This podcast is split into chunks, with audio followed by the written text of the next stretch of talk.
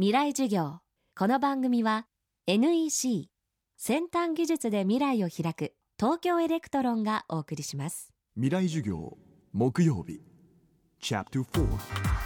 今週の講師は批評家宇野常寛さん。ドラマ映画小説アイドルやオタク文化までポップカルチャーを幅広く評論する気鋭の論客です。希望がないのではなく希望はあふれているのに行政や社会制度が気づいていないだけではないか。宇野さんは今ご自身が専門とするポップカルチャーという世界で高い評価を集める文化とソーシャルメディアにこそその希望があるのではないかと考えています。未来授業4時間目。テーマはポップカルチャー批評の先にあるもの。ポップカルチャーって消費者が薄々感じていながらもまだこう形にできていない自覚できていないような欲望っていうものを開発してあげるとかそういったことができた時に初めてこうボーンとブームが起こったりユニークな現象を起こせたりするのがポップカルチャーの世界なんですよ。単にすでに存在している欲望っていうものにおもねるだけじゃダメなんです。まだ大衆が気づいていない消費者が気づいていない欲望っていうのを呼び起こすようなものじゃないと無理なんですよ。だからそこには何かこう市場性を追求していくと自動的に想像力が生まれていくっていうオートマティックな回路ってものがあるんですね。それが時に優れた作家のね頭脳とか感性っていうのを上回ることがあるわけなんです。これって要はなんかこう一人の天才のひらめきと集合値とどっちが優れてるかって話で時々集合値の方が優れてることがあるんですよね。それがポップカルチャー批評のね醍醐味なんですよ。で僕の考えでは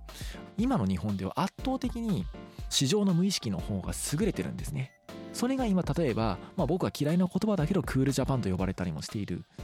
わけなんです。なのでその商業性ゆえにすごくユニークな想像力っていうのが溢れ返ってるのが今の日本だと思うんですよ。例えば今ゲーミフィケーションって言葉が流行ってますよね。ゲーミフィケーションっていうのは要は自分からハマってるのかハマらされてるのかわからない状態を細かくコントロールしていくっていう技術なんです。今日本で最も成功してるゲーミフィケーションはいくつかあると思うんですよ。例えば AKB48 って単にメディア上で可愛いアイドルがいっぱい出てくるっていうだけではなくて全部参加型になってるんですね。握手会もそうだし総選挙に投票できたり。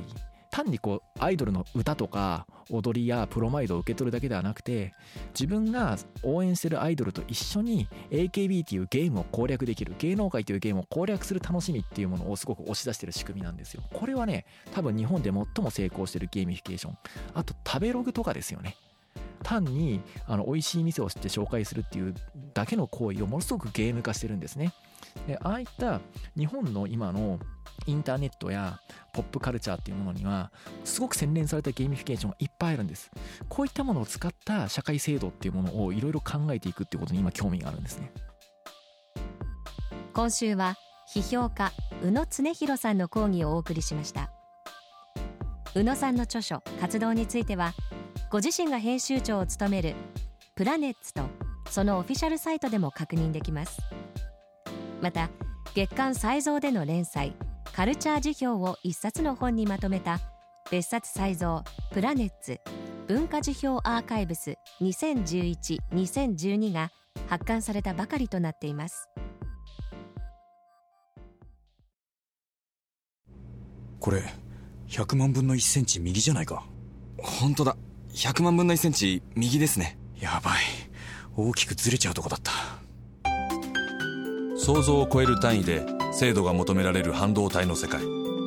半導体を作る装置のリーディングカンパニー東京エレクトロンです。未来授業。この番組は NEC 先端技術で未来を開く東京エレクトロンがお送りしました。